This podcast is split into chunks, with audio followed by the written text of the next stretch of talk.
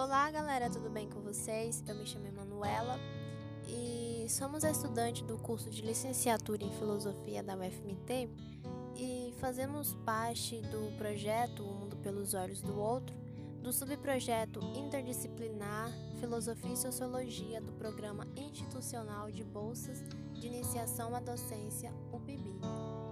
No podcast de hoje, iremos abordar o filósofo escocês David Hume mas especificamente na sua teoria do conhecimento.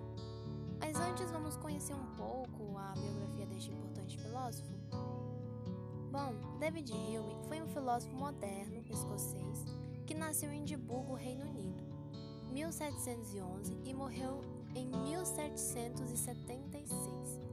E é bom destacar que Hume foi de um século muito importante para a história. O século XVIII, este século, ficou muito conhecido por acontecer um grande evento intelectual chamado Iluminismo, onde a luta pela ciência se tornou significante.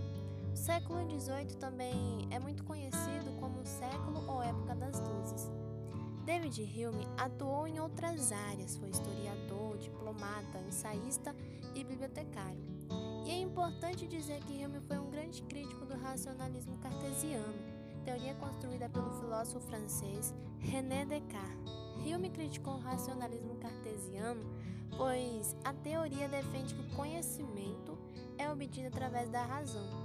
Esta teoria racionalista de Descartes contradiz o pensamento de Hume, porque David Hume é um empirista radical, ou seja, para ele, conhecimento advém da experiência sensível e não através da razão.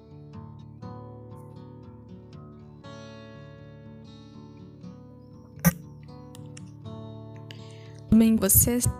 Eu me chamo Daniela Aparecida da Silva Lima e também faço parte do projeto Mundo pelos Olhos do Outro que está em execução na Escola André Avelino e que pertence ao projeto, ao subprojeto interdisciplinar Filosofia e Sociologia. Como vimos com a Emanuele, para David Hume, a experiência sensível desenvolve um papel importante no processo de aquisição do conhecimento.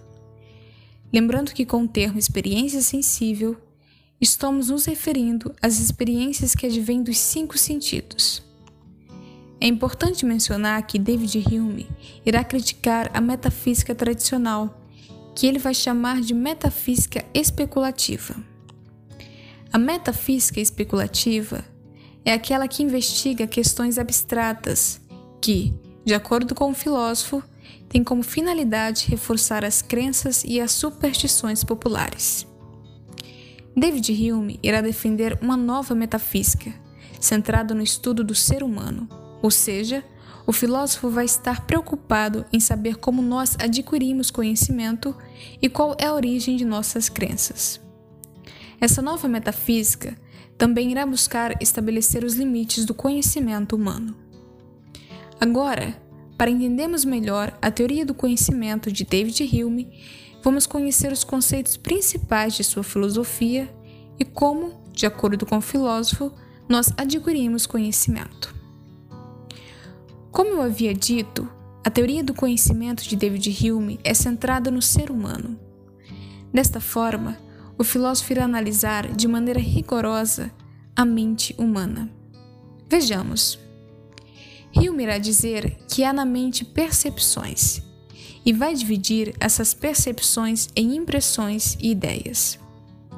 Para Hume, as impressões surgem do primeiro contato que estabelecemos com as coisas que há no mundo. Já as ideias são como lembranças das impressões. Vejamos um exemplo. A impressão é o momento em que estou olhando para minha casa. Já a ideia é o momento em que estou lembrando da minha casa. É possível notar neste exemplo uma diferença. As impressões são mais fortes e mais vívidas e têm a ver com as sensações, ou melhor, com os cinco sentidos. Nesse caso, com a visão, porque eu estou olhando para minha casa. Já as ideias são mais fracas e menos vívidas e têm relação com o pensamento, ou seja, com a memória e com as lembranças. Neste momento, é importante reforçar que para David Hume, sem a experiência, nós não conseguimos formar a ideia de algo. Por exemplo, um cego não pode ter, ter a noção das cores, pois lhe falta a experiência para formar a ideia de cor.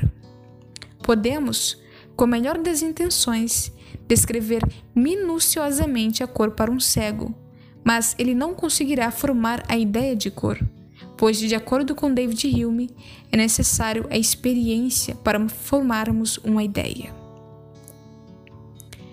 Há também, na teoria do conhecimento de Hume, a diferença é as simples e ideias complexas.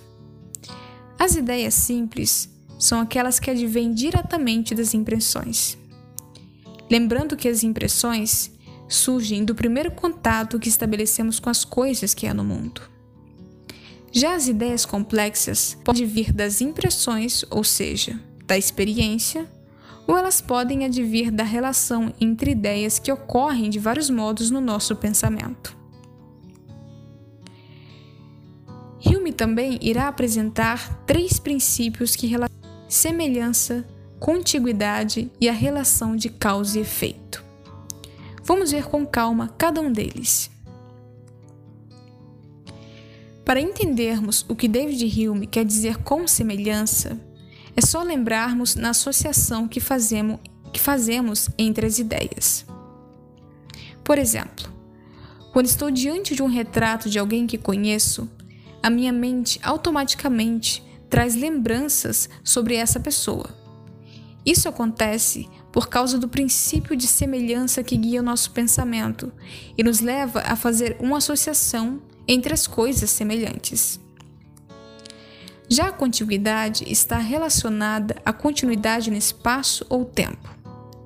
Por exemplo, quando estamos a caminho de casa, sabemos que estamos chegando ao nosso lar porque há pontos de referência. Pode ser o mercado próximo à nossa casa, a igreja que fica localizada na esquina do quarteirão. Ao olharmos esses pontos de referências, sabemos que estamos próximos de nossa casa pois a nossa mente estabelece uma ideia de continuidade no espaço ou tempo, nos levando a associar um lugar a outro. Já a ideia de causa e efeito não é a priori, isto é, ela não vem antes da experiência, mas depois da experiência, ou seja, ela é a posteriori. Hume explica que nós, seres humanos, por já termos vivenciado situações semelhantes, acreditamos que elas irão se repetir. Por exemplo, acreditamos de forma convicta que todo dia o sol irá nascer e se pôr, porque estamos acostumados a vivenciar tal situação.